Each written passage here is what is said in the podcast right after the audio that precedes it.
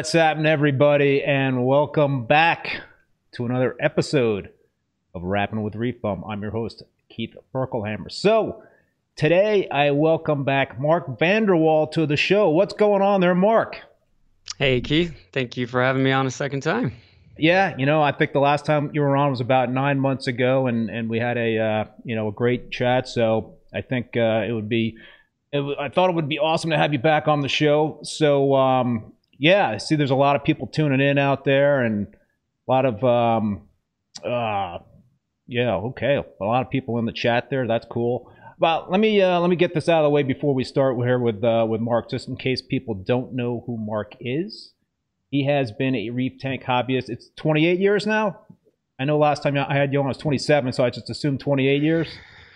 Yeah, I think first reef tank was 95, and my first saltwater tank was in 92. So yeah, it's been a while. Yeah, yeah. You're pushing 30, man.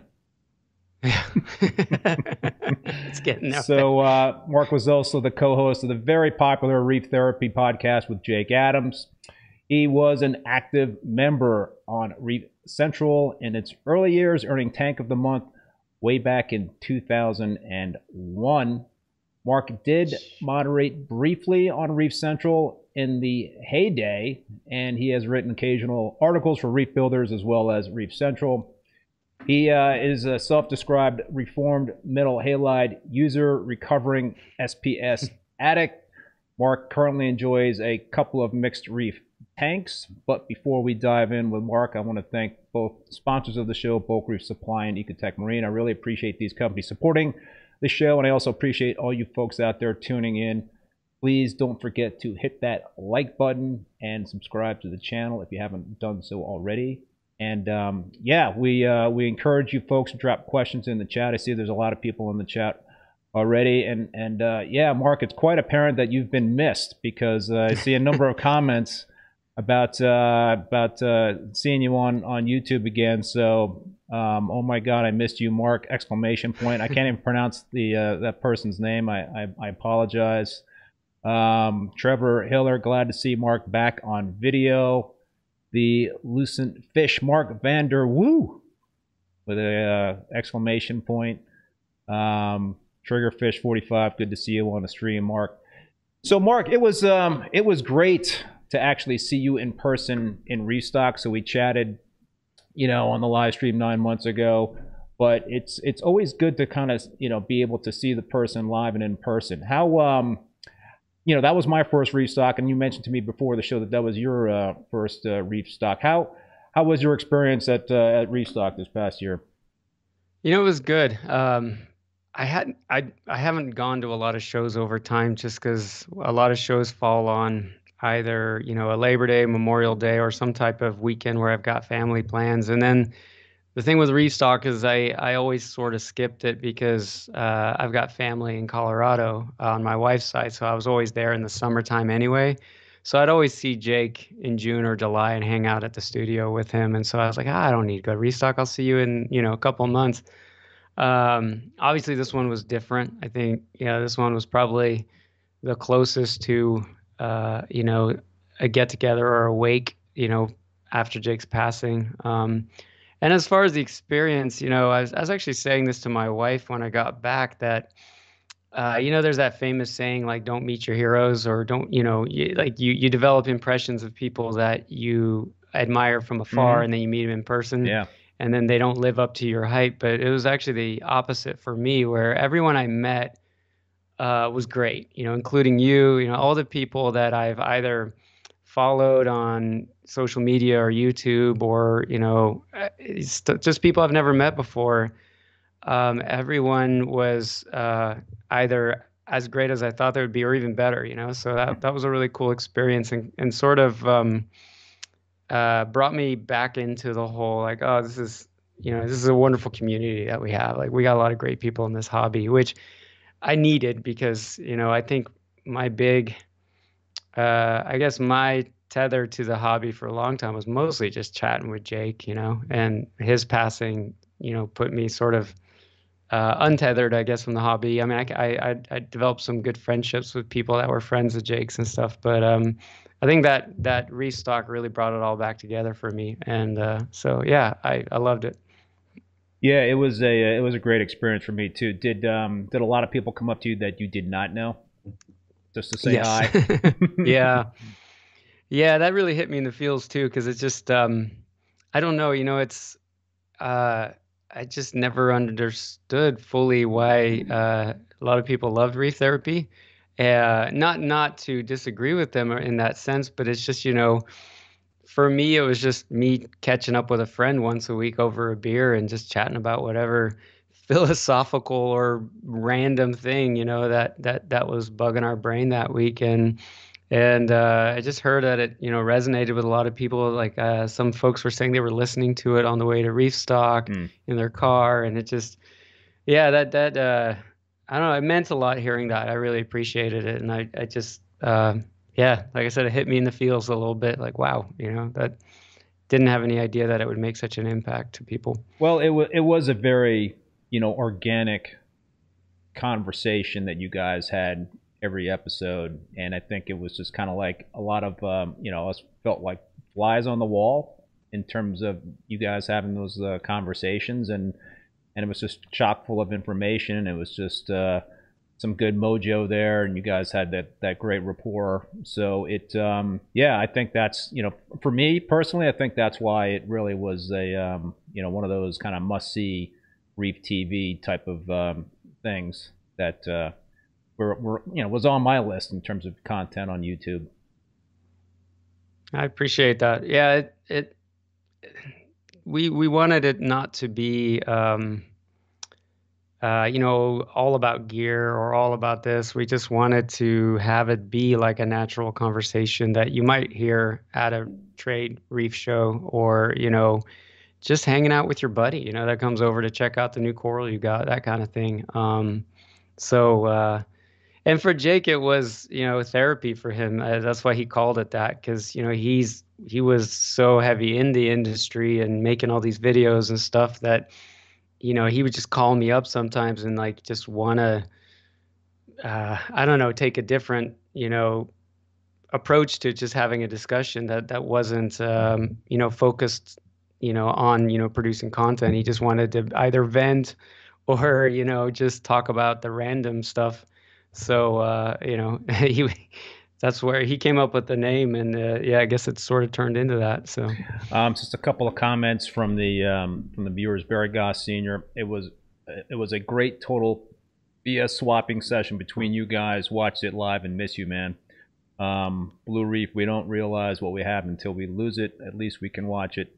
Thank God for that. Thanks, Jake and Mark. Um, Adam Moore, welcome back to YouTube, Mark. So yeah, it um, it is certainly some content that um, that I think we're all missing, and and I'll I'll get to that uh, obvious question I think in a second. I just want to thank Chill. Chili Wills Reef for the uh, for the super chat, and uh, we'll we'll do a quick answer to this question here that um, that Chili Wills sure. uh, has. Uh, do you feel if you have a thriving reef tank, you should have to replenish your cleanup crew? Shouldn't they reproduce as well? You want to tackle that one more? Yeah, I believe in replenishment. Um, your snails are going to dwindle, you know, over time, and and Trochus snails do reproduce. I've never had much luck keeping them in a sustainable uh, way, but um, I, you know, and man, I, I could turn this five second question into a 30 minute discussion, but um, you know, my take on keeping reef tanks is that you know the only way you can tackle algae, and you should really go listen to Richard Ross about this because he does a much better take on it. But I think I'm going to have him on uh, next week with Ben. So it'll um, okay. Yeah, can, yes, you guys can get into yeah. it. But I mean, um, herbivory is the way you keep algae under control, right? I mean, if you starve a tank of nutrients, it only I think gets you into growing other things like cyano and dinos and all that, which are a pain in the butt. Uh, I think when you can grow the stuff that things like to eat, uh, you're in better shape. But then you got to have the things that eat it. You know, the snails and the you know herbivore, herbivorous tangs and all that kind of stuff. So, um, yeah, I, I I think every once in a while, you know, and you'll know when it's sort of time to throw in some new urchins and snails. They just they tend to after a while kind of um, go down in population. What about what do you think? Yeah, no, I would completely agree with that. I think it's over time. It's it, and it's sometimes it's kind of easy to lose track of that stuff. Uh, you know, because the cleanup crew is probably like the last of your concerns if the tank is looking good and, and things are like sort of on on uh, autopilot. But um, yeah, I think that um, depending on what you have, and if you got if you got a sand bed, then um, you know you might not be totally aware of what uh, is still in that sand bed. And I know I've, I've put Nassarius snails on my sand bed beds in the past, and when I've removed those sand beds, you know I really don't have a lot of Nassarius snails that I'm fishing out of the sand bed. So I think, um, yeah, I think whatever you're putting in the tank in terms of that cleanup crew is probably a good idea to um, top it off every now and then. Yeah, and sometimes it's funny because you think you have a new nutrient issue because you're suddenly seeing algae start to pop up in areas, but then really, I think what's happened is that your cleanup crew has uh, finally hit a tipping point of not having enough or something. Yeah. Um, I've had that happen, and you know, it's it's funny because you forget how effective they sometimes are. I had um, these gyres start to get you know turf buildup because the tangs couldn't get above and graze on them and I thought, you know, where the hell is this coming from? And then I realized, uh, you know, I didn't really have a lot of snails left in the tank. And then you order some snails and you pop a few right onto the gyre pump, and you know, the next day it's clean, and you're like, oh yeah, that's probably yeah, why. yeah, yeah, that usually is the uh, the ticket. Um, John Kidd, hi Mark, miss hearing your voice, buddy. Um, Larry and near near Nant, one of my favorite therapy sessions was Mark and Jake talking about algae. oh yeah, yeah we went deep on that one. Uh, that and then our three hour was a two or three hour protein skimmer discussion. That was a two parter, wasn't it? yeah. oh boy, yeah. No, I miss everybody too. I miss uh, I miss the comments. It was always fun after putting one out, hearing other people's ideas, thoughts, and questions that were generated out of the content. Um, I think that was one of my things. Was we just we had a good crowd that was actively commenting on the YouTube uh, side of the podcast, and uh, it was really fun to keep uh, track of everybody's feedback there. Um, so all right, here's the uh, ninety-nine thousand dollar question. What um, what what what do you uh, see? If you can answer this question, what what do you think is in your future in terms of YouTube, reef therapy, what have you? I don't know yet. Um, I, I talked to Raj quite a bit at Reef Stock, uh, and I think he has a really good idea on what to do with Restock. Um, he's got obviously a, a, fantastic panel of contributors now, you know, um, and uh, you know, uh, um, I told him I'm around. I'm happy to contribute. Um, so, uh, and I think we, you know, I think we'll probably, uh, hopefully, I'll be there on the first one and then we'll see where that goes. So that's, I guess, more a question on Raj. It's it's his baby, and he's got a vision. Um, I, I think it's tricky because I was never really on the Reef Builders payroll. I just did it for fun. Um, I, am not into gaming or video games or anything like that, but you know, I've always heard of this concept of like side adventures in a video game where you go do something else in the within the video game. And you know, in my game of life, Reef Therapy was like this little side adventure I did once a week. Um, and I was just chatting with a friend, and um, because Jake was a close friend of mine, uh, you know, he, he, every once in a while he'd call in a favor, like, "Hey, can you come to Interzoo with me? I need someone to help me cover new products. You know, can you uh, cover this pet expo because I've got a conflict?" Uh, or he'd have too many things, products to review, so he'd be kind enough to send me something and say, "Hey, can you write an article? You know, what you dislike and dislike about this." So I think people got the impression that I was officially part of Reef Builders, but I, I, was just helping a buddy out. And then, of course, the podcast, you know, he was like, hey, could you commit to doing something once a week? And I said, yeah, sure. Um, so, so in a sense, I'm not, you know, I've, I've never been officially uh, on, you know, the payroll or, or had been part of the strategy or anything like that. So it ultimately really isn't up to me. Um, if they, uh, if they'll have me, I'll jump on and have a good time and drink a beer and you know throw my opinions out there. Um, and and you know maybe he wants to change it up where it's a different different band of people every week, or I don't know. I don't know yet. You know, so we'll see. Uh, we'll see what Raj does with it. I'm really excited that he. Uh, that he took it over. I think he's got a lot of vision and he's he's got a lot of tenacity, right? He runs a successful business. Um, as much as we all love Jake, I think you know what it's clear Raj recognized one weakness in reef builders was that a lot of the weight of reef builders was on Jake. And I'm not trying to diminish what Evan and Jeremy and everybody else did. They did a lot of work, but you know when we think of reef builders, we think of Jake. You know he was the face, and um, but that also was sort of a um, you know a problem when he passed away. I think and so seeing him bring all these great people on board, uh, I mean, all my heroes, right? People mm. I look up to are now part of the Reef Builders crew. I think that's that's really good. I think that it, you know, and and it also the thing about Jake is he was very opinionated, and uh, some people agreed with him, some people didn't. Uh, but you know, a lot of people I met that disagreed with him still respected him. But I think uh, with this new, uh, you know, crew, there's somebody for everybody. You know what I mean? You may not agree with one of the contributors or like their ideology on things, but you'll like the other guy. And so I think the diversity of contributors and and their approaches and their thoughts on things is going to be really good. So, well, I'm sure I'm speaking for a lot of people, but I hope we uh, we see you uh, as part of that uh, crew in terms of on the um, you know the YouTube presence of Reef Builders moving forward. Thank you. I, yeah, I, I, hope I can uh, contribute, you know, in some way in the future. Um, so we'll see. I think it's still early times, you know. So, um, and I think I owe a lot of people an apology because when Jake passed, I, you know, I, the right thing for me to have done is done a, a reef therapy and just kind of put myself out there and, and, and talk about, you know, uh, not just what happened, but also kind of where things are. But I, I'll be honest, I was kind of in a you know where my head was i wasn't sure. It you know part of me the immediate thought i had was uh, there is no reef therapy without jake. You know there's no yeah. point in continuing this. But i also understood the reef builders perspective of you know they're trying to they have they have sponsors they have to keep things going.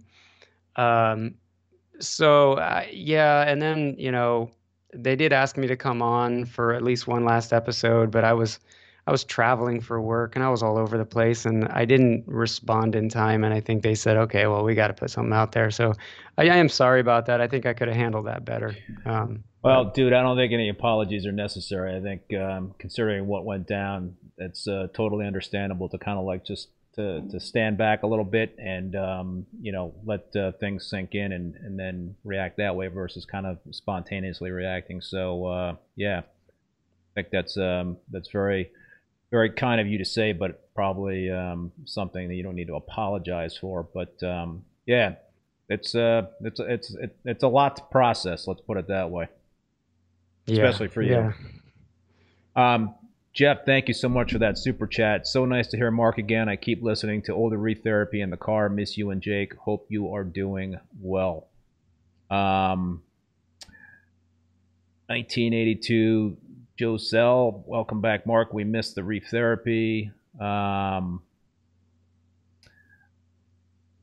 Salty Dead is reef builders going to auction frags. I think that is going to be happening down the road, from what I understand. I don't know if you know anything about that, um, Mark. Yeah, I think so. Um, I'm not sure. I know they did some at the Reef Stock show, but I had I thought they were planning on doing an online one as well. Yeah. Uh, I just don't know when uh, that's happening. Um, Bert Minshew. All right, honest comment here. Personally, I'm not liking the marketing side of this endeavor. Okay, fair enough. Grassy Peak. No apologies necessary, man. You did it right! Exclamation point. Um, Blue Reef. Mark, nothing but a classy. Uh, this guy.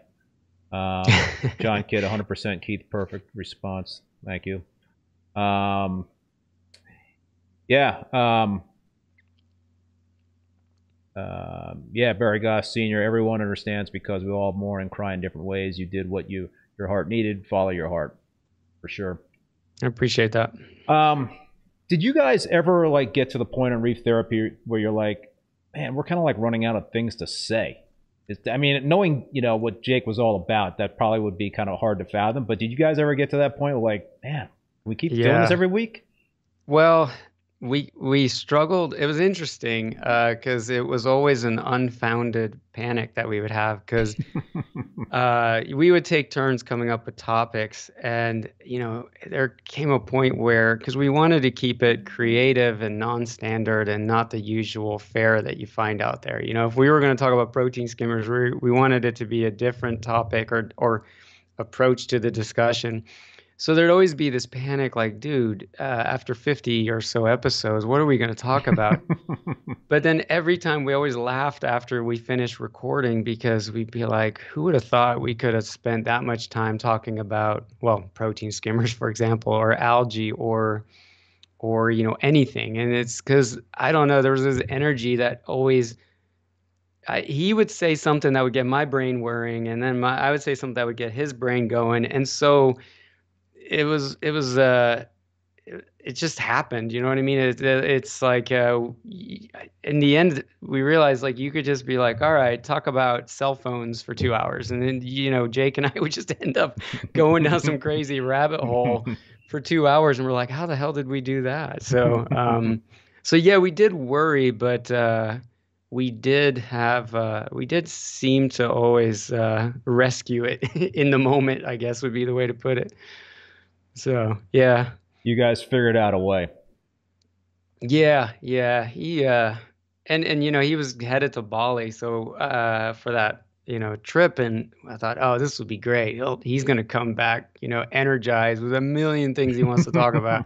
so I thought, okay, well here we go. We don't have to worry for like the next month or two. So, but yeah.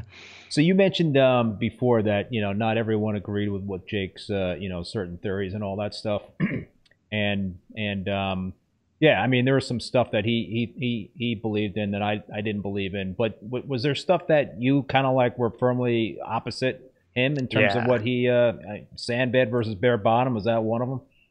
Yeah, I mean, uh, well, it, it you know he he was very reductionist in like oh you don't need that or oh that's you know that comes with these annoyances where i was like well yeah but I'm trying to build something that is aesthetically pleasing that I like, you know? So uh, I have nothing against bare bottoms, and I actually don't like sugar sand anymore either. So if, if he was still alive, that I, you know, I have run into these moments where I'm like, ah, I want to tell him something, you know. And and one thing is that you know, forget sugar size sand. I'm I'm fully on board with the crushed coral now, you know. So, but um, he also kind of crapped on uh, cheap gear and something about magnets wearing out. And I, I don't know anything about magnets, but you know, I, I always disagreed with him on that a little bit because I thought, yeah, I mean, I, I use good pumps and stuff too, but if some guy's gonna buy a Jabo or Jibow pump, you know, and it's 80 bucks versus 300 bucks,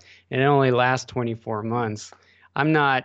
I don't like disposable goods. I don't want to fill up our landfills with a bunch of crap, but you know, people have budgets and there's people running Jebao pumps for years, you know, and I, I don't know. I I don't I thought that his whole thing about magnets becoming less efficient was a little bit uh, overblown and it didn't quite make sense to me. Um, uh, why would they use different magnets? And I, I, don't know. I could be way wrong about that. He could be right about it. Um, and then uh, I'm a fish guy. He was a coral guy. I mean, I'm a coral guy, but I'll I'll sacrifice corals for the you know if it means I can keep a certain type of fish. So we never agreed on that.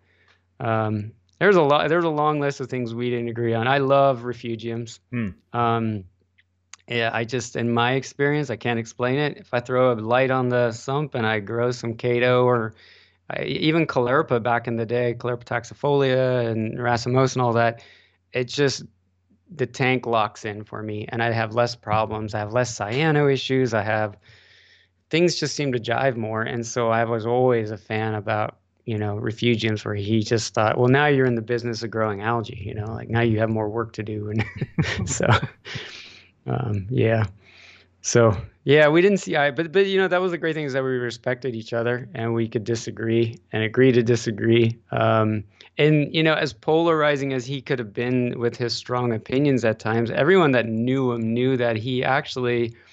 There's people who have strong opinions that you can't change their mind on anything. There's they, so they're they have strong opinions, but they're stubborn. But he didn't have that stubbornness. I mean, I'm not gonna sit here and you know brag about it or anything, but there are times where he's called me and been like, you know, I thought about what you said and you're right, you know, like a million times, and it's just he you could change his mind, you know, you could uh, you could offer up an alternating opinion and make him see that oh yeah okay maybe that's that's true and this is false or so it's just that he'll he would come at you strong so i think someone who's a bit you know gun shy about throwing his opinion into the hat might be like oh this guy you know this guy's really passionate about his opinion so yeah um, I see we have both uh, Chris and Amanda Meckley in the chat. What's what's happened there, folks? Um, Chris, uh, how's it going, Keith and Mark? And uh, Amanda says uh, it's nice to hear the stories about Jake. We miss him. Um, yeah, Mark. What? Uh, so I know I asked you this question, you know, nine months ago when I had you on initially on the on the uh, live stream in terms of how you guys actually met. Um, you know, so maybe you could repeat that story, and, and then maybe after that yeah. story, you could give us like one of your favorite stories about Jake. Oh, you want good ones or bad ones? I think the best part about Reef Stock is that we all had, you know, oh, remember when he did this? You know, like we, uh, like uh, we, we all had um, funny stories about him too, right? So, no, um, so when I was in college, I, I went to college thinking I wanted to be a marine biologist. You know, that was the dream. I was the kid watching Jacques Cousteau videos on on uh, TV, and you know, I like. I mean, obviously, if you age me, I'm 45. So if I had my first re- uh, saltwater tank at 92, you know, I, I, I was doing this at a pretty young age, yeah. and I was pretty obsessed at a young age. So when it came to go to college and oh, what's your major going to be? It's just oh, what am I passionate about? You know, I'm passionate about marine biology. Um, so I went to go get my degree. Um, then I realized I was going to have a crap ton of student loans to pay off. And uh, I was doing a research project, and the guy I was doing the project with, he was getting his master's, and uh, he had a degree, and he had done, he had been working as a marine biologist in the Florida Keys, but he was waiting tables at night to pay the bills. And so I started to think, how am I going to pay these student loans off? Um, and uh, I had a brother who, you know, it was the dot com boom when yep. I was in college, and he was working in IT, and he was like, yeah, you know, take some computer science classes, get an IT job, and then you can um, pay off some of those loans before you go get your master's. Which is bad because once you start to make more money than a marine mm. biologist would, why would you go back to school to become a marine biologist? anyway, so I had my reef tank in college, and I uh, would venture down to Denver because Boulder the Boulder aquarium stores were, you know, some were good, but they're better. There were better ones down in Denver, in my opinion. I don't want to offend anybody that was running a store back then. Um, and there was this punky kid working at the store, very opinionated, you know, uh, telling me what I, everything I was doing wrong. And he knew a lot more than I did. You know, I was um, I was keeping LPS softies, and I never kept any SPS. And uh, a bunch of uh, corals from the Solomon Islands came in from Bob Mankin, and uh, I was like, man, those are really cool. And and uh, but they were, you know, expensive for a college student. Yeah. But um, like any shipments of coral, little branches had broken off, and he's like, well, here you can have these for free. And I was like, well, what do I do with these? And he gave me a stick of super glue, and he's like, go home, glue it on a rock, and you know, let it grow. And so, you know, I did that. And then, of course, I realized my power compacts were not great for SPS. So the next thing you know, I'm putting a Iwasaki over this 20 inch tank with giant computer fans, and the SPS journey started. Um, but then I'd go down every once in a while and visit him at the store. And it was a fun store that he ran, uh, or he worked there. You know, they'd have barbecues and a keg of beer outside, sometimes in the parking nice. lot. And yeah, and I learned a lot. And um, then it was time to graduate, and I moved to Atlanta, where my brother was living, and he was going to help. You know, he had some good recommendations on how to get a job in the IT world. And I brought my reef aquarium. It was a 30 inch by 20 inch cube, I think, 24 inch cube. Anyway, I, I stuck it in a U-Haul. I drove it to Atlanta, and then I was like, "Oh, I'm gonna go check out the reef stores in Atlanta." And I walk into the first reef store, and the same punky kid is sitting behind the counter. And he looked at me, and I looked at him. We're like, "What the hell are you doing here?" Um, turns out the guy that owned the uh, one guy owned both stores, the Denver and the Atlanta location. He had asked Jake to come to Atlanta and manage the store. Just happenstance the same time I moved to Atlanta. So then we started hanging out more because we both didn't know a lot of people in Atlanta and um, and then uh, I remember he was over at the house. We were drinking beers. Um, I think he was only 17 years old at the time, or 18, and I thought he was in his 20s. You know, I mean, he just he looked old. Yeah, I thought. Yeah, I thought he was my age, and um, and he mentioned that you know he, he was thinking about going to college, but he wasn't sure. And I was probably three or four beers deep, and I was like, dude, eh, you know, you ever give advice to somebody that you you just didn't think stuck? You're just like, ah, you know, here's my opinion, take it or leave it. And then later you find out that you said something that really influenced them, and you're like, really? Like I was. he took he took deep. that advice to heart, huh? yeah. So I said, you know, with all the knowledge you have, the, you know, the fact that you obsess so much over the taxonomy that you know you live and breathe this stuff. Like, you know, I thought I was crazy, but like you're on a different level. And I said it'd be a waste if you didn't pursue it further than just, you know, working at a local fish store. And I, I totally forgot I said that. And we had lost touch for about two years. Um, I was bouncing around apartments and then I bought a house and I, you know, took a while to get back into reef keeping because I was I didn't want to move a tank constantly.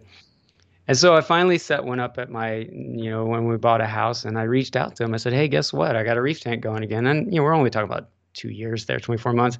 And he's like, Oh, I'm in Columbia now. I'm at the University of South Carolina. Come visit me, you know, because that was only a two hour, three hour drive. So I drove up there and that's when he told me, he's like, You remember that day in the apartment where we were, you know, and you said that? And he's like, I couldn't sleep and I thought about it. And I was like, Holy crap, I actually gave somebody good advice. I never give anybody good advice.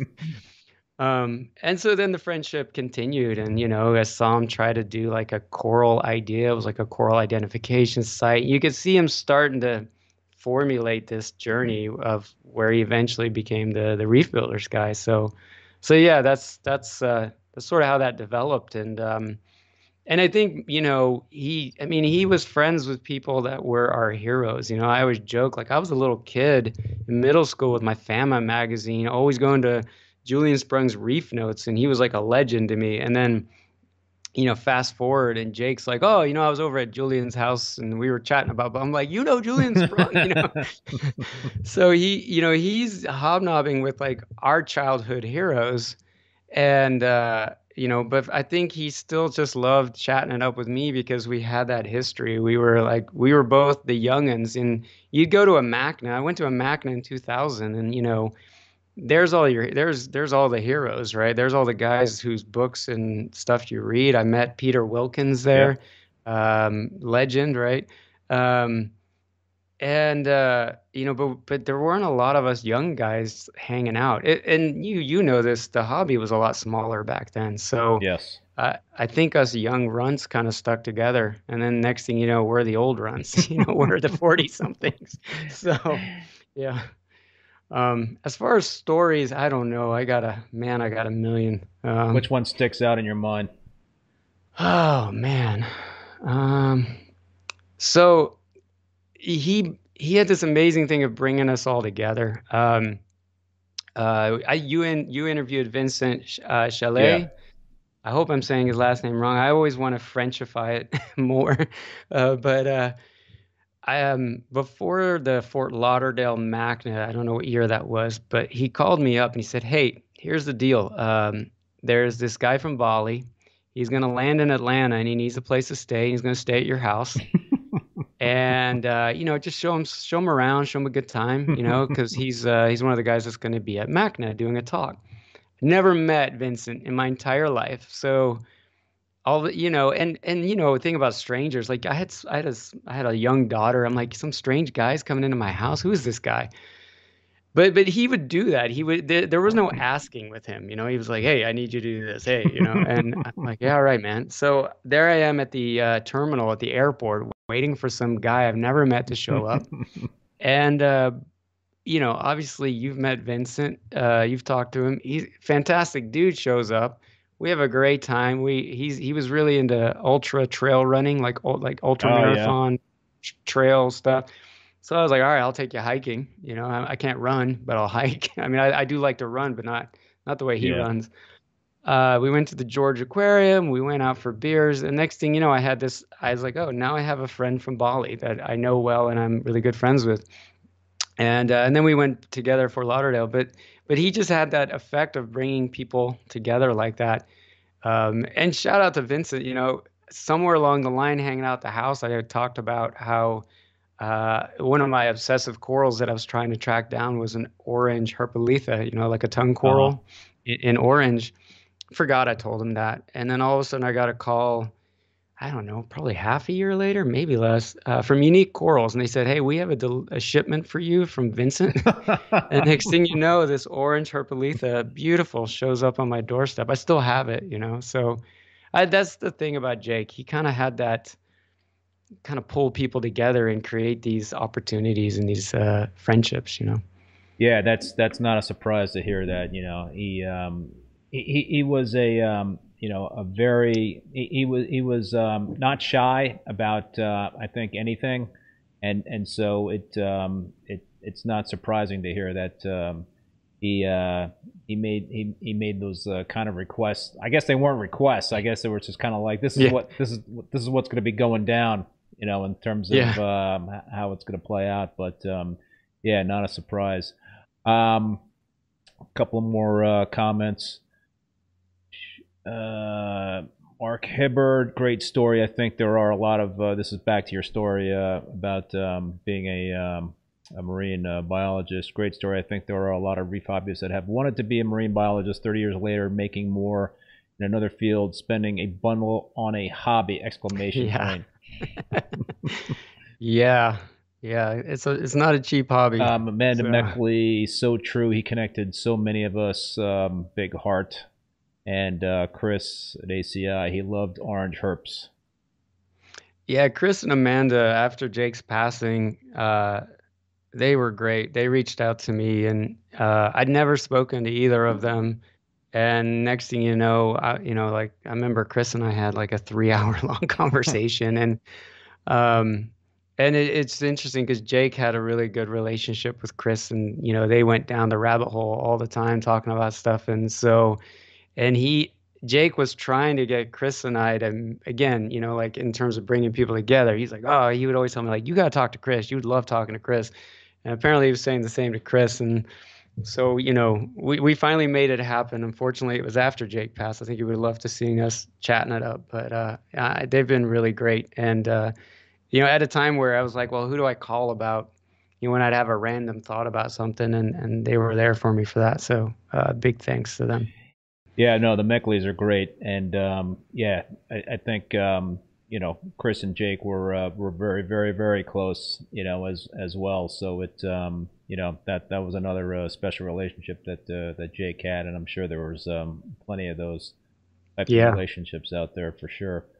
Um, all right, what um, there was a question back earlier in the chat. I can't remember who uh, who had asked this question, and I think um, the question was, um, "What was one of your favorite corals that um, that Jake, um, you know, passed along to you?" I have two, um, and they're boring corals to most people, but we've been passing it back and forth between each other um, since the beginning, since he was at Columbia, South Carolina for college. Uh, and one is a, a, uh, candy cane. Man, he came up with a cool trade name for it recent or uh, a little while back. Uh, it was like Star Mints or Star something. Chris will know. Um, uh, but that that candy cane uh, Caulastrea has, was you know I'd have it then he'd have it then I'd have it and I mean I I think I've kept that coral in one tank or another forever and then there's just this standard form green hammer coral, green branching hammer, like you've seen since the dawn of time. That again, he gave me a frag of uh, when I was restarting my tank after uh, that brief hiatus, and I've I've actually tried to get rid of it a few times by hacking it back, and you know I, I think the reef therapy people people know that again the habit of just throwing it in the yard. So I have like a a pile of dead skeletons in my backyard because it's just always a pain to try to find people local. I don't, I mean, I just don't know a lot of local people to trade with. And um, anyway, it's the most. I don't want to. I, I, know I used the word tenacious earlier to talk about uh, Raj in a complimentary way, but uh, this coral's tenacious in a bad way. Like I, I started to have reactions to hammer corals, so I was like, I don't want this thing in my tank anymore. Every time I brush against it, I have a, a rash on my hand but I would hack it back and it would just show up somewhere else in my tank. and so eventually I was like, all right, you win, you know, I mean, you, you earned your right to stay. Um, but and it's funny because I I text Jake sometimes because he goes through like he goes through you know different corals and he would move around before the studio. And eh, you know uh, when he set up the studio, I was like, "Hey, you remember this candy cane? I still have it, man." He's like, "I need that. I don't have that anymore." and then you know he's got all these rare hammer corals, and I'm like, "Hey, remember this hammer that you gave me back in you know the South Carolina days?" He's like, "I need that. I don't have a frag of that." And so I always laugh because here I am shipping these boring common corals to the Reef Builder studio. but he understood the sentimentality of these corals that have a story, right? So, Star Mint, there it is. Yes, yeah, Chris, Star Mint is slow growing for me. That's what. Uh, he can have some of mine go, if he wants. Go figure. so, all right, I think we're getting some calls now. Um, Mark, to uh, to talk about your tank. I see uh, sure. Ryan Felt. Let's see Mark's tank and um, Trevor Hiller. I'd love to hear Mark describe his tank. I think we could all learn a lot, equipment methodology, et cetera. So let's. Um, so you sent me some video mm-hmm. of um, how many gallons is this tank? I'm going to start uh, to show the uh, the video. It, it's like a standard 180 dimension, so six by two by yep. two. Um, but I had them cut the overflow corner overflow lower, so it's a little less water volume than a standard 180 because uh, I think I got about a four inch rim on it. Um, and yeah, like I told you, and you know, before we started this, uh, you caught me when I was kind of going through a reboot because I, I was very softy focused in that tank, and then I ripped out all these huge soft corals, and I had started you know, watching different coral vendors with stuff pop up, and I started collecting frags of some things that I liked. And all that, I'm sure people can relate, sits on a frag rack far too long, you know, because you got to get off your butt and actually glue yes. that stuff down. Why is that so hard? So, I don't know why that that it is so freaking hard sometimes. It's easy to buy it, right? but then you get it and you're like, oh, now I got to do something with it. But uh, so I finally got off my butt and uh, ripped out a bunch of soft corals and mounted a bunch of frags. So it's it's kind of in a a reboot, and then you'll probably see a fish trap on the left because, as we talked at Reef Stock, um, I'm starting to wonder if the Regal is doing more than I think mm. he is because I started to have problems with um, my chalice a little bit, and and then any frag of a chalice really struggled. The big ones did okay and uh, I thought, you know, why am I having problems with chalice corals all of a sudden? So I did all the ICP tests and, you know, looking at every pump and seeing if there's any rust or anything going on, and not, you know, nothing popped up. And then I started to wonder, you know, maybe that little dude's just pecking away. So I was gonna trap him and uh, put him in my refugium for two or three weeks and just see if there's a notable change with the corals, you know. And if there is, then I know that he's you know he's not devouring them but he's just pecking at them and irritating them and and that'll be sad if that's true because he's my you know i always love angels uh, but he might have to might have to go so you didn't you haven't really caught him in the act yet no i mean he's always uh, picking you know he's always pecking around but it's hard to say if he's actually doing any uh, it, he's, there's not like chunks missing you know but i just wonder if he's just irritating things. So, uh, oh, there you go, unorthodox.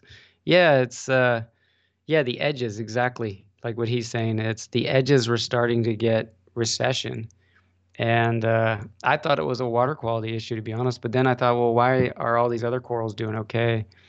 And he's a weird fish because I have uh, blastos in there, and you'd think that would yeah. be like candy for a regal. He doesn't touch them.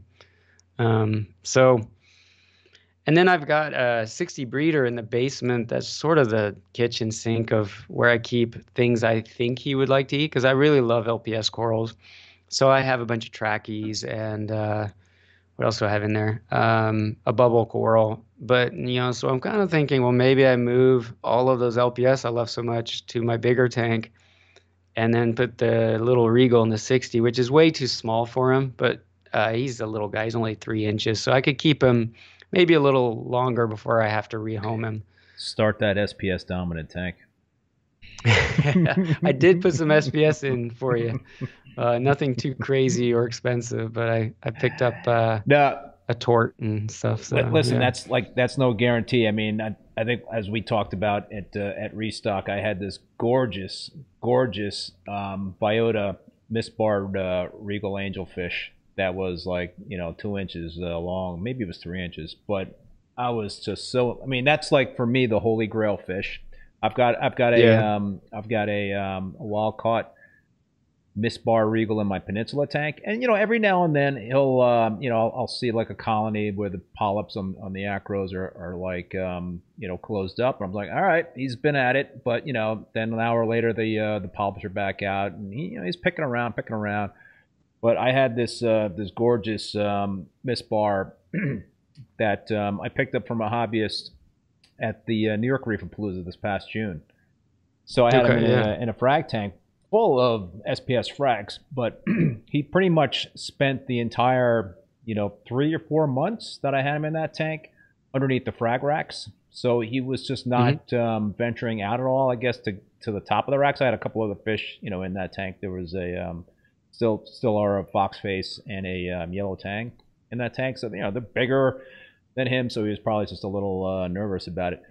Anyway, you know, so I I did the reboot on my 187 gallon display tank, and I planted a whole bunch of frags. and I'm like, I'm moving this dude in that tank. He's going to be like the, my centerpiece fish in this uh, in this fish tank. And you know, first week fine. Then like week two, I'm like, why are all my SPS frags completely closed up? I mean, completely. I was like, what? What is going on? And so I just kind of sat back and looked and watched how he just picked and picked and picked. I'm like, oh, you're kidding me. Oh, Yeah. What a bummer. What a bummer. So I had to. Um, I actually put a fish trap in in the uh, the tank, and I was you know assuming that it would take a while to kind of get him or her used to that trap. I actually caught in 15 minutes. Oh wow. Yeah, it That's pretty was. Um, I was completely because it, it, it actually wasn't a, a real fish trap. It was a um, an acclimation box, like a fish acclimation box, and it's got Okay, a yeah, um, yeah. you know like a plastic door on it, which I tied with uh, you know fishing line to it, and um, I put some food in there just to kind of test it out, and the thing wandered in there. I'm like, close the door. I was like, holy smokes, I got him. You know, so I was like very very lucky, but Yeah, fish traps are, are worth their weight in gold, uh, or any type of, you know, that works. I, I use a bubble magus one that I think uh, you can get at Bulk Reef Supply, I think, and you know, it just has a little uh, fishing line that you pull, and a little tab comes out, and then the, you know, the garage door or whatever you call it just comes flying down. Um, but yeah, it's he's swam in there a few times when I'm sitting there, and so I, I know I'll be able to catch him because I've been feeding through the box, so all the fish are now associating it as the feeding place. But I'm it's it's horrible to admit I'm I'm still hemming and hawing because I love that fish so much. I'm like, well, maybe or maybe I just move the chalices out and you know, but I, I'm just worried uh, you know, that I'm making a lot of compromises for one fish and so You've, yeah. you've had regals before in the past, right? Yeah, I had one for, gosh, like more than five years, probably six or seven years. Uh, I don't, I'm not good with dates, but he was, um, he was a surprise uh, survivor because he came in much bigger than I was anticipating, and I've always thought large regals are hard to adapt. And it took me about two months of getting clams at Whole Foods. Fresh clams was pricey. Um, and then eventually, you know, the trick where you save all the shells, but you freeze fish food into the shells. And uh, and so I, that's how I kept him fed for a while. And then one day his brain just clicked where he thought, hey, I can actually eat stuff out of the water column too. Um, and then I kept that fish for a very, very long time, relatively speaking, until I had a um, a mishap with a heater. But uh, yeah, I had, uh, I and that's what I was trying to bring back. Is I, I just sat around and thought, man, I missed that fish. I want another one. And then this one, the other reason I have a hard time getting rid of this one came from uh, Matt at TSM, who you know passed away, and uh, Yes. he and I kind of had some good communication back and forth about this fish, and it literally showed up, and I was, um, I had it acclimating, and I he just was swimming around, and I threw just a couple of little pellets in there, and he was eating in the bag. Oh wow! And I thought, well, you know, dry pellet food. I thought this is can't That's- ask for more out of a That's regal. an awesome sign. And this, yeah, and then I'm, I know this days are captive bred, so maybe that's par for the course. But back in the day, that was That's you know, rare. You had to, yeah. Um, just a little housekeeping, folks. I'm I'm kind of getting some um, feedback from YouTube that the stream might be um, not smooth. If if um, if there's any issues, just drop a note for me in the chat. But um, it seems like we're doing okay. But I'm I'm kind of getting a uh, a warning about the um, potential buffering of this uh, live stream. Hopefully we're uh, we're good here, Mark. I think uh, I guess th- this is the uh, this is what happens with the with a live stream. But uh, I've never seen this kind of error before, so I guess there's always time for a first. Yeah, I'm looking at myself because I was keeping the live chat up, and I see myself talking over there when I'm not talking. So maybe it's just a few seconds delayed or something. Looks great so far. All right, yeah, it buffered once. Okay, thanks. Five seconds. Yeah, it looked like it buffered when I showed the uh, video. So speaking of the video, man, um, we, we we we talked about this via text. I noticed a blue uh, squamosa clam. Talk talk to us about that. Yeah, that was uh, so. Uh, you know, MACNA was supposed to happen in Atlanta. Then the, you know, we all know COVID happened, and um, MACNA changed to be the Aquatic Expo, and then they moved MACNA to Milwaukee. Um, so Jake asked, you know, hey, I'd like to do a reef therapy at the Aquatic Expo, which I didn't want to do, but uh, um, but you know, I said, okay, yeah, sure, whatever. Uh, but uh, so he showed up, and um, it was funny because uh, he, you know he showed up to buy corals, and and he he kept buying me stuff without telling me, and so um, and it was funny because at one point, um, you know, I think he had a laugh because I saw this obscure coral that had been, you know, they had a bunch of frags of. It was a, it was just a, a weird looking Micromussa that they had a bunch of frags of, and I bought one. And he came over. He's like, "I bought you this really cool Micromussa." I'm like, "I bought, I just bought that five minutes ago." He's like, "Dang it," you know. But it just showed that we had the same eye for things. Um, but then he was like, "Hey, walk with me," and he's like, "You know, I bought you that." And he's like, "I bought you that coral, and I, I bought you that clam," and it was that blue. Was he was he using your credit card? No, no. Um, but like I said, I was never on the Reef Builders payroll, and and and not not. I mean, they, uh, you know, Jake offered, hey, you know, can we pay you or something? I said, you know, I was like, I, I all I gotta do is show up and drink a beer, you know, and chat. Uh, you don't need to pay me for that. I'm having fun. Um, plus, then I got to tell my work I have another job, Yeah, and you know, because I, I work. Yeah, the com- type of business I'm in, I have to report everything. So I was like, yeah, it's just that's a headache, you know. He's like, oh, all right. So to just thank me for doing the chat with him at the expo, he's like, I'm gonna buy you some corals, you know, just to say Cool. thanks. So he bought me that clam, and you know that was a year ago, and it's yeah, I have good luck with uh, ugly clams. Not that that one's ugly; it's beautiful, but um, you know, squamosas, derasas, I have I do pretty well with them. I actually had one squamosa years ago that outgrew my my 180 that I had then, and uh, luckily I knew somebody at the Georgia Aquarium at the time, and they uh, they took it in, and they have like a lagoon above the whale, uh, no, above the coral reef exhibit with mangroves and stuff, and um, but I think since then they had a a clam disease breakout, and they had some issues with clams. So, but uh, blue squamosas, I I didn't have good luck with. I'm showing a Um, picture of a um, blue squammy that I that I had probably for a week before Yeah. before it like started to uh, what the pinch mantle thing going on, and then then it was Oh, like yeah. forget it, done. But that was like when Live Aquaria had I think there were ORA clams mhm. that um, you know for like 300 350 bucks or something you know that's kind of like on my kind of on the cusp for me in terms of spending too much money on whatever Oh, oh yeah, that's beautiful. yeah, and that. Um, but I've seen some gorgeous blue squammies in person that were not captive raised, that were like wild, you know, blue squammies that just were were gigantic and um, you know flourished in, in a reef tank. Yeah, I don't know if mine was wild or um, or not, or or from a farm, or I mean, probably not wild, but uh, I don't know if it was from an ORA farm or, or another farm. But um, yeah, I had a blue squammy next to the Derasa that you see in that picture, uh, and that was years ago. I've had that Derasa a lot longer, and it was like they're in the same spot under the same light. And the Derasa, you could see that white, you know, growth yes. on the shell.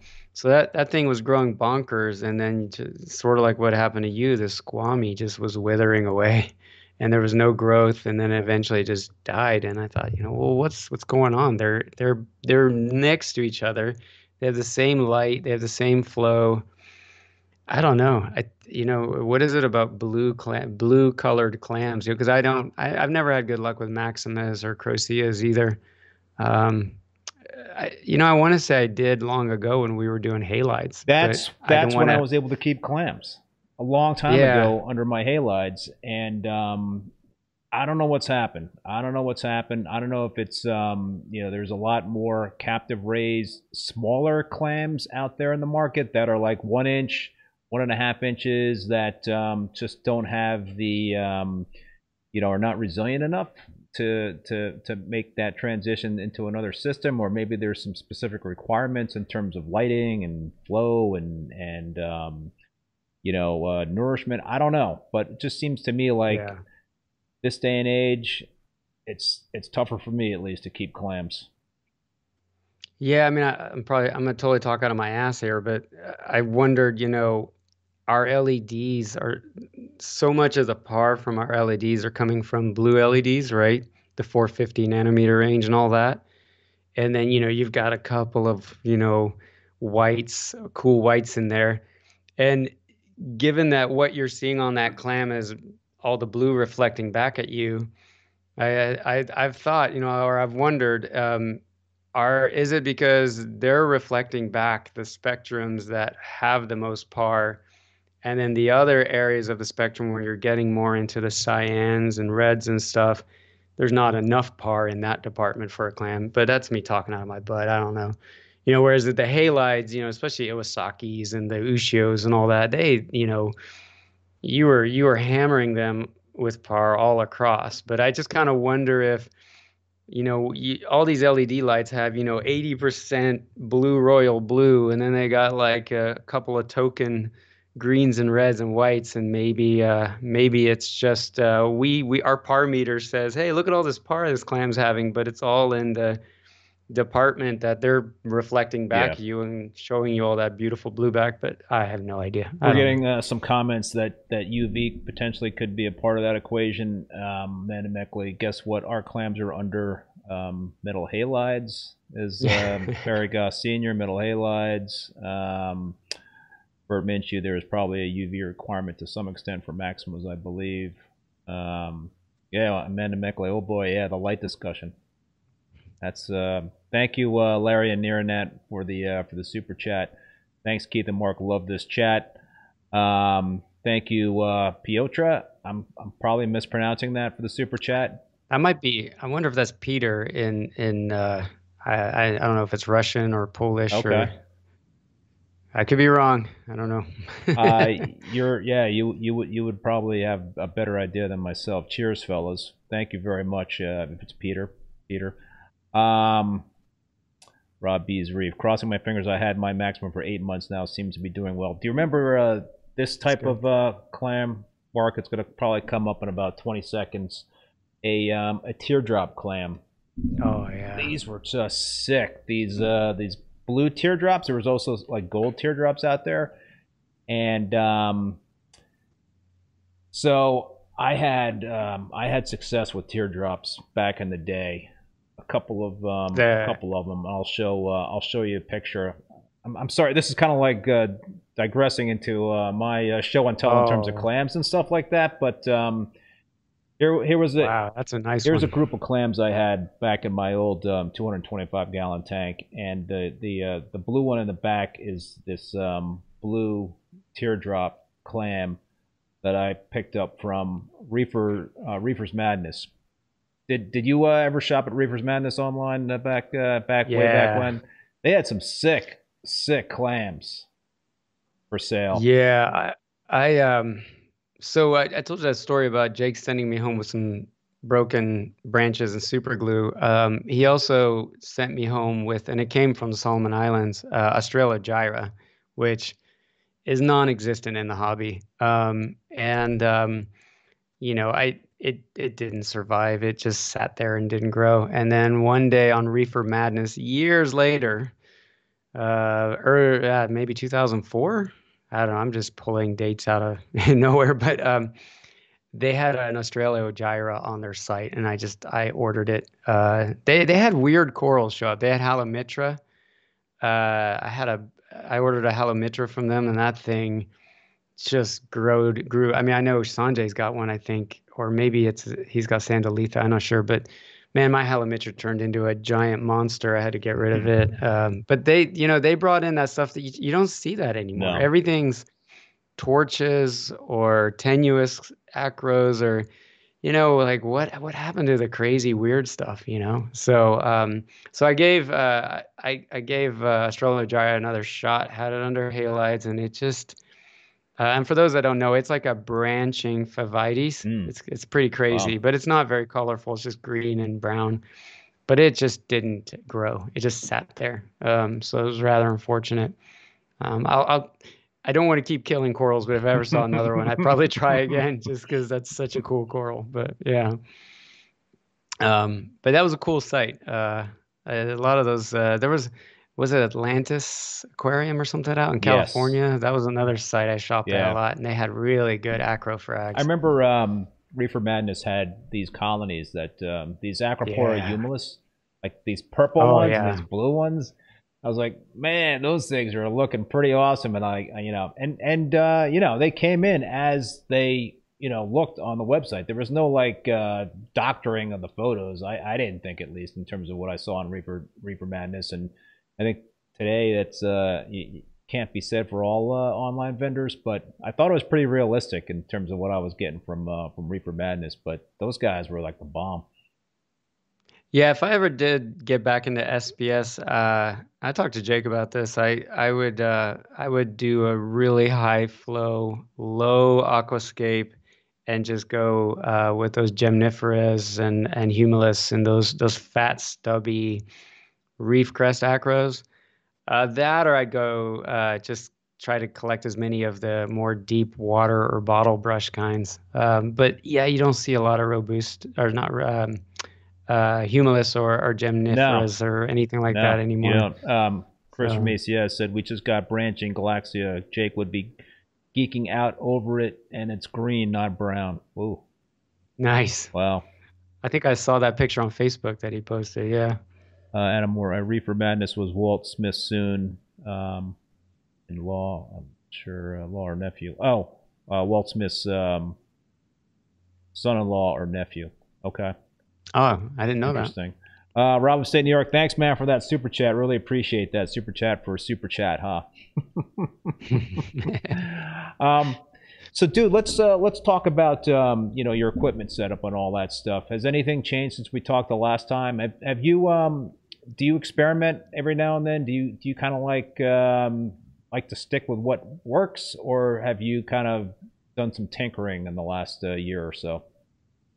I have um, the most notable thing, and this is what you get when you talk with Chris all, a little too much, uh, is um, I uh, so on the 60 breeder, you know, that's just sitting down here in the basement with a bunch of corals in it. Um, I uh, I started to do uh, calc dosing and chasing uh, pH. Fo- yeah, and so it's this I you know I started to do this ideology of like uh, and I don't want to put words in Chris's mouth, but the way I'm interpreting it is that you know we we used to uh, you I don't know if you recall it the same way, but uh, back in the day you were testing your calcium. And then when calcium reactors came around and we were like, well, how do you dial these things in? They were like, oh, well, here's the weird thing about calcium reactors. You got to dial in the alkalinity and think of it as a alkalinity uh, reactor, not a calcium reactor. So all of a sudden you're testing alk, or at least this was for me how it went, right? And then all of a sudden you see this era where we're chasing alk, and we're trying to keep alk in a very strict range. And uh, but we're okay with letting P- pH bounce all over the place. Oh, you know, back in the when we all started doing calcium reactors and dumping a bunch of CO2 in our tanks, it was like, oh, yeah, you know, pH 7, 9, 7.9, and sometimes it goes up to this and that, you know, it goes up to 8. Don't worry about it. And I, I think that, I mean, that worked. I, I ran a calcium reactor when I was an SPS nut, and I didn't dose calc. I didn't have CO2 scrubbers. I just looked at my pH and went, yeah, okay. Yeah. Um, and I grew everything just fine. Um, but, you know, it's turning it on its head of, hey, raise your pH and keep that consistent with a lot less fluctuation. And then your out can be more fluctuating. Yes. Um, and uh, that seems to be more in line with the way things were back in the day, where we we had decent pH before you know before the calcium reactors and all that. And I think you know metal halides, you know, were great pH generators.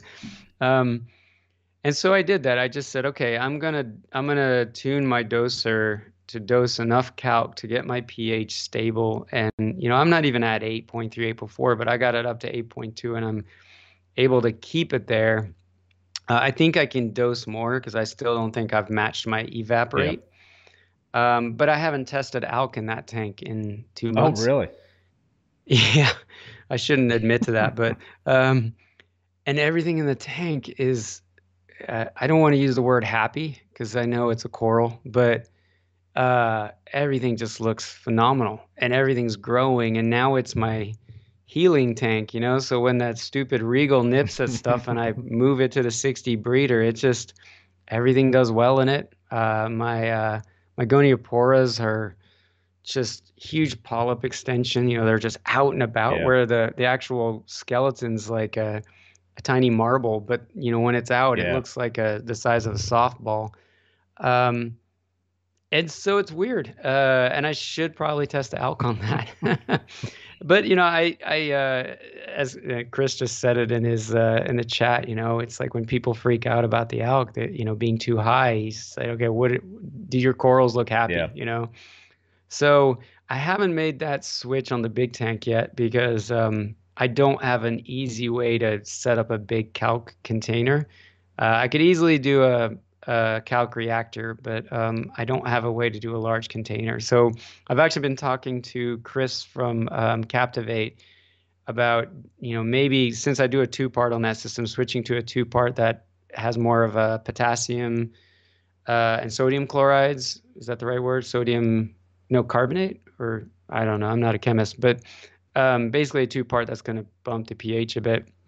And then if that doesn't work, maybe I'll start fiddling with a calc reactor, which I know uh, some of the folks don't have a lot of positive feeling on uh, calc reactors versus a calc container, but I just don't have a choice. Um, space issues. But yeah, that's what it is. Space.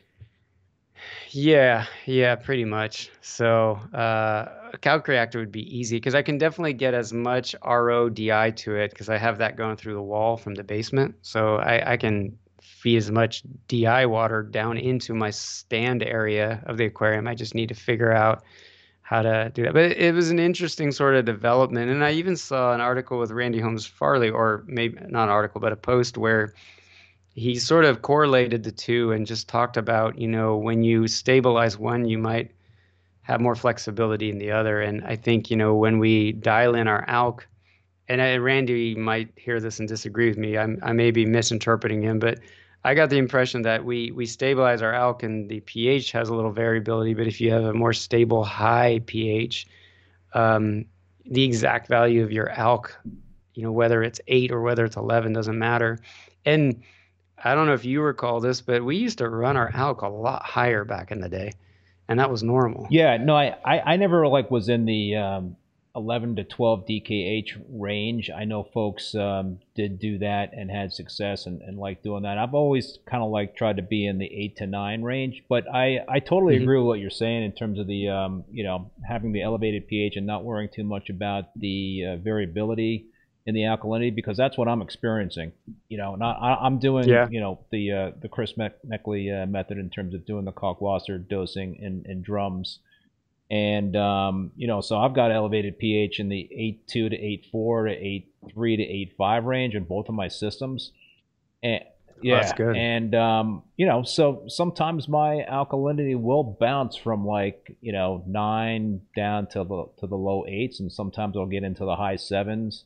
Um, then sometimes it might just uh, pop up to to the low nines and and what have you. But I have not noticed any ill effects in my acros when that stuff is bouncing yeah. around. And and you know, years ago I would have said, you know, stable alkalinity is like one of the most important things to have in a in a reef tank. But you know, I've I've talked to a number of other folks on this live stream that just say, you know what, bouncing around with the alkalinity is not uh, going to be a terrible you know scenario, and it's it should not really have any impact on the corals. So I've kind of witnessed that firsthand. Yeah, it's interesting. I mean, I, I think the ideal is you keep tabs on both. so don't do what I do and not test your alk for, you know, as long as I did. But um, I, I think I, you know, I, I'll, I'm going to tell myself right now I'm going to test it this weekend. But, uh, but I, you know, if if you're gonna, you know, keep a hawk eye on one thing, I think maybe pH is the way to go. Um, and I've got a journey on the big tank because that tank hovers around 7.9 to 8, so I got to figure something out. I've got outside air going in. I've got, um, you know, like I'm dosing two parts, so I'm not dumping hmm. CO2 in it. So I don't, I don't. In my house, uh, CO2 is about it fluctuates between five and seven hundred parts per bad. million. Yeah, uh, and I don't, you know, so I've thought about putting a, uh, what you have, but uh, down here in the south with the humidity, I'd have to do a, uh, what do you call it, a ventilating dehumidifier, which is sort of like an ERV or HRV, but it dehumidifies yeah, it first. Right. But then, you know, I don't know how much is that going to buy me, you know, because that's that's a those aren't cheap, and is it going to fix the problem, or eh, you know, having 700 ppm of CO2, maybe that's not really that bad.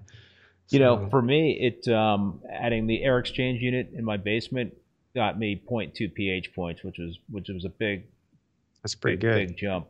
You know, so, yeah. um, and I run that thing pretty much all, um, you know, mid fall until early spring because I got the window shut down in my basement. So there's there's no circulation in terms of outside air coming in. Um, you know, yeah. normally with that air exchange unit, it's um, it's recirculating outside to inside, and and you know sometimes when it's super super cold out, I can kind of feel the uh, you know see the temperature dip a little bit on the inside because it's bringing in that colder air, but even uh, even with those extremes, it really hasn't been too much of an, uh, an issue. Yeah, I really want to get one eventually, just not just for the tank, but you know, for my own sake, because uh, we put a bunch of new windows in all throughout the house, and uh, you know, I feel like uh, when you turn on the stove vent now, it's struggling to find air to evacuate. You know, so I think uh, having something like that creates some positive pressure in the house beyond just helping the tank, I think would be good. Uh, Economical Reefer, thank you so much for that super chat. Um, please replay Reef Bum with uh, Chris Meckley and Jake Adams on PH. Love that video. I'm sure, yeah, I'm sure. I, I, I, have to dig back in the archives, but I'm, I'm sure that was a uh, lengthy discussion. I think um, Chris Meckley, yeah, I, I, that's when I had I think both uh, Jake and Chris on at the same time. I was I, I, I, pretty much did not speak that whole uh, live stream. I just kind of like sitting back watching those two dudes talk. oh man, I I had that thought about because uh, hanging with Chris, uh, you know, after hours at the bar with everybody and chatting it up with him, and uh, I just thought, man, it. I wish because uh, I, I didn't really get to know Chris until after Jake passed, but I loved I would have loved to have been a fly on the wall more often between those two guys. So. Oh yeah. Um, Rob New York, uh, Rob of. I guess my old cellar windows are good for something. There you go, letting the air inside. Um, yeah, I'll, I'll, be honest. I, I mean, I'm. It's nice having energy efficient windows, uh, but I, I sort of almost regret it a little bit because now I feel like I'm not getting any fresh air into the house. So, um, so. let me ask you another question about equipment and whatnot. Um, I picked up this algae scraper like a few weeks ago. What's it called? It's called a um, algae free scraper. It's got like, you know, an actual razor blade on it. And I've oh, never yeah. used one of these things. And let me tell you, man, this thing is like the bomb. I feel I feel like I, yeah. I, feel like I've been, you know, like a light bulb has finally been lit on top of my head in terms of scraping algae off the tank. And I also started using a couple years ago the uh, the flipper uh, magnet. Has there been anything for you yep. in terms of like just like a simple piece of equipment that was like a revelation? Like, wow, why didn't I find this thing sooner? Oh man, um, trying to think. Uh, I mean, I I didn't know that existed, and I like that it has rounded edges. Because what I've been using to scrape the back black, back glass is a paint scraper from Home Depot, and you can get replaceable blades for it. Yeah.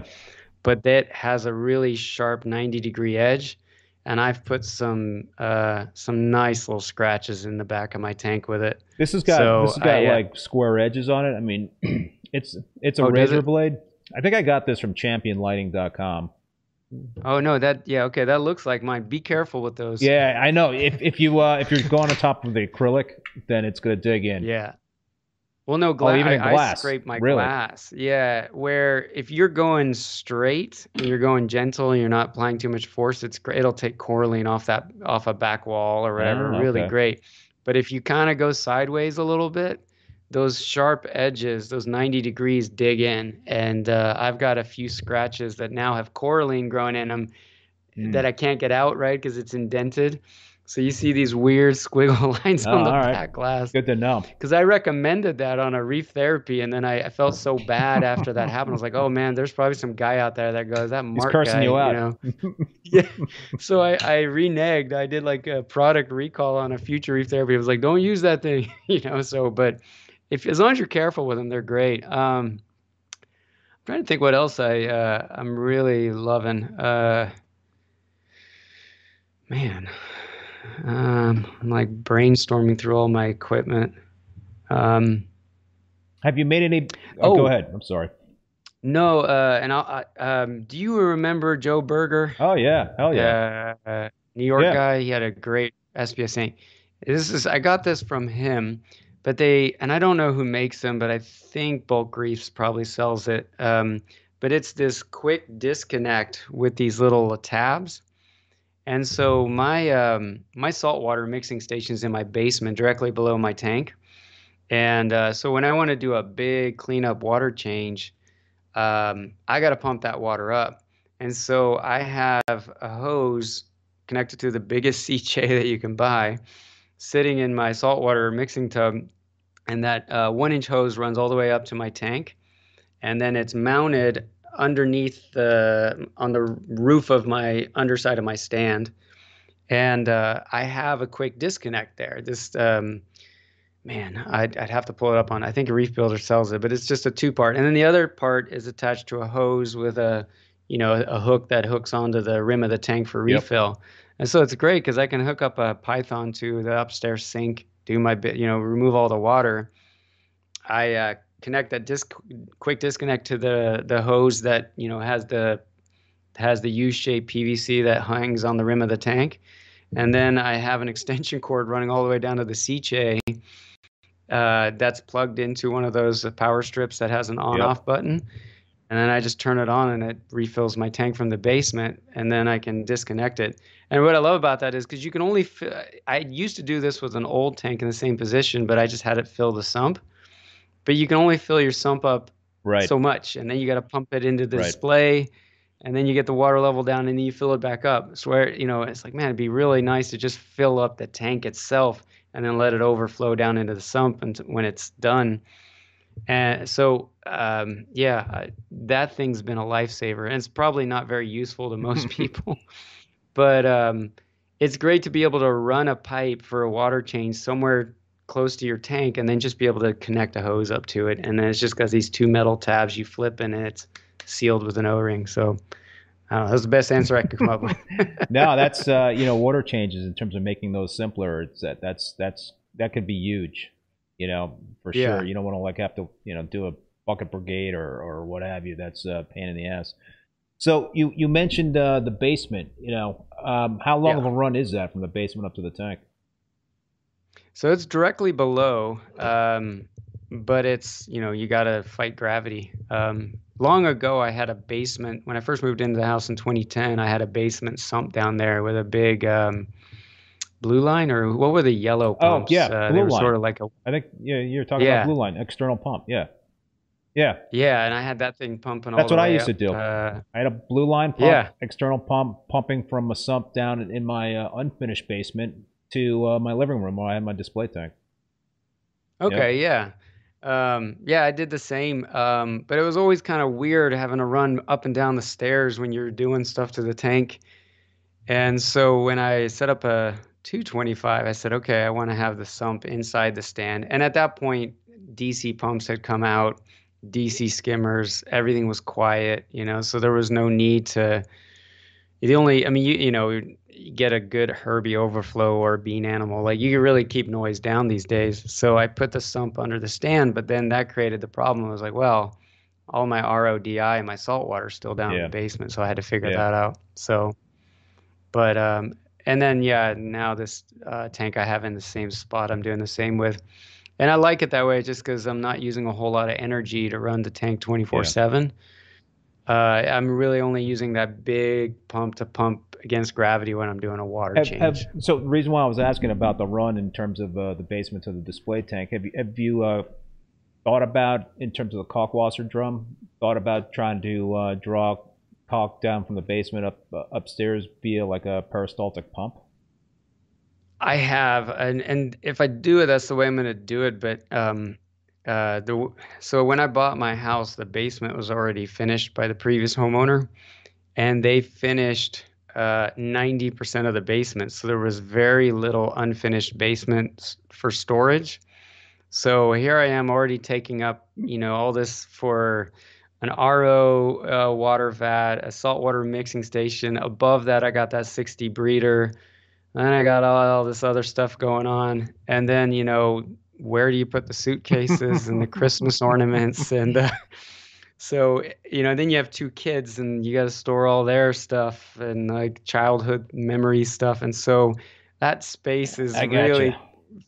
filling up. And, you know, I can only get away with stealing so much space for my hobbies. I, you know, I'm I'm fortunate because I've got my whole freaking basement to myself, pretty much. You That's know? nice. So I could do it. I mean, I've and I've done some pretty crazy things to my basement in terms of uh, you know configuring things for my my systems, and and I've, I think I've used every square inch of my basement for my uh, fish tank systems. I've got like a little um, tool, you know, like a little bench for um, a workbench and and Uh-huh. uh, that's kind of squeezed into uh, you know the uh, the room with our uh, furnaces and and the uh, and the water heater and all that stuff. But yeah, um, I I uh, I am very fortunate in that in that regard to have a lot of um, my own personal space to to do this crazy hobby of ours. And and um, yeah, I mean that's that's a that's a that's a key thing for consideration in terms of you know I always say to people um, you know try to do some sort of remote sump try to try to do something where you're not having to worry about cramming all the equipment underneath a, uh, a fish Yeah. tank stand. But it's not easy right? Because uh, you know a lot of times you just don't have that kind of space Yeah, it's um, you know, I, I I've I've watched a lot of your videos and I love your setup and you know, once the kids are out of the house doing their own thing as adults, I'm like that's that's my goal right there, you know, is and and you're um there's a lot of attention to detail in your setup. But you know what, dude? really it's not. clean. It's not. It's not pretty to look at. It's. Uh. I mean, it's it's clean in terms of the uh, the execution of it all, but uh, my wire management sucks. That's. so does mine. Well, I always make it look clean, and then I, as soon as I gotta take a pump out and clean it or something, it's like, oh, what did I, you know? Sometimes wire management is more of a pain in the ass than it's worth, because you know, and, and you know that was one of the things I noticed that they Reef their studio was the wire management that Jake had put together, and and uh, Evan, who else was uh was uh, responsible for that stuff, was immaculate, and um, that is Yeah. something that uh, I strive. You know, in the future, that's kind of like my resolution moving forward is to have better wire management. Yeah, yeah. I uh I do okay with it, but yeah, it's funny. I sent a picture when I started because I, I moved my tank down to the basement for a couple years. And uh, had I known I'd be working from home post COVID, I may have kept it there. But you know, uh, pre COVID, I started to think, oh, I miss having the tank upstairs, and I didn't really work from home in the basement much. Uh, but anyway, um, yeah, I, you know, uh, where was I going with this? Oh, so I, I sent Jake a picture, like, look, I got the sump in, and look at my nice wire management. He was like, yeah, it's okay. I think you can do better. you know, and that's just his honesty, you know. So Well, yeah, it's um, you know, it's it's it's interesting. There's just so many different degrees in terms of you know how people uh, can engineer things to look really really good with a lot of equipment. I, I've I've always been amazed Yeah. at people that just have you know all their stuff underneath the uh, underneath the, the the tank in the stand, and it just it looks immaculate to me, and that wouldn't be possible for me. I, I just um, I, it's not in my DNA in terms of you know I, I I'm I'm good up to a certain point, but then it just kind of like falls apart for me in terms of the um, you know I. I, I, I guess I put all my effort into my display tanks in terms of trying to um, you know make them look the way I think they should be looking.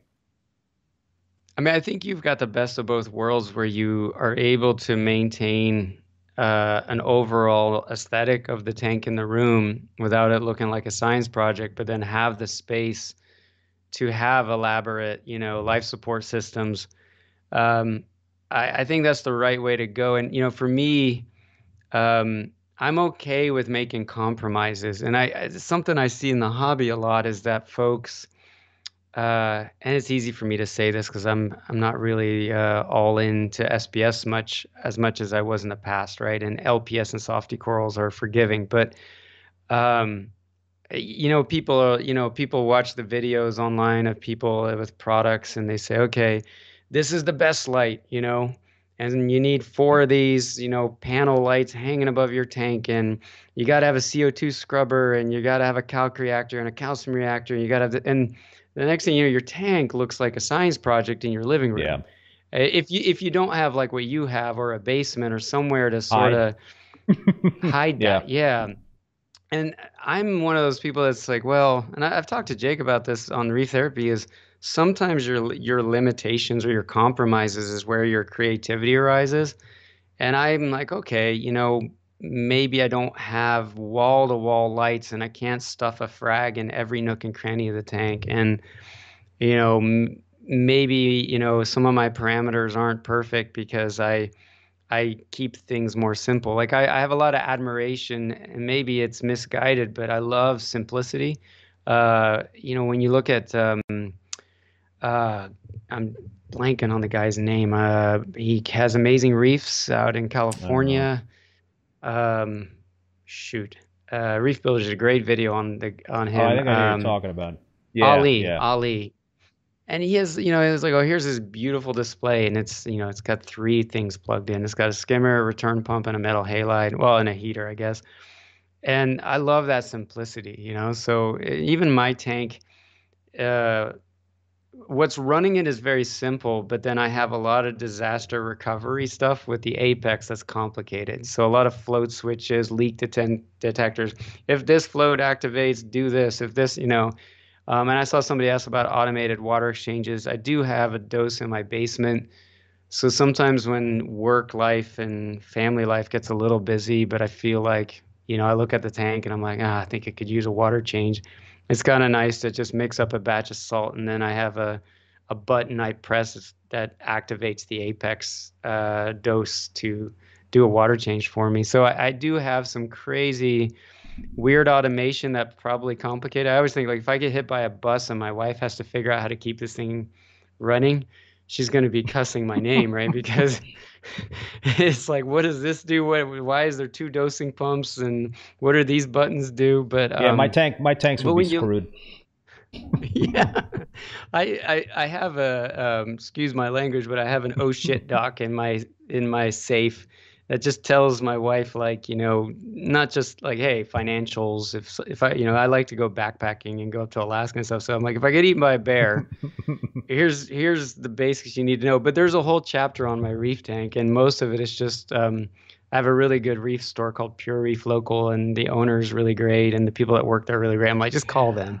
You know, I, you know I haven't come up with a document like that, and I really should. But I've given my wife a couple of names, and um, the uh, the names of the uh, the folks that I've, I've given her to, to reach out to in case I do uh, fall into a uh, you know a, uh, a a ditch or whatever like that. These people don't know.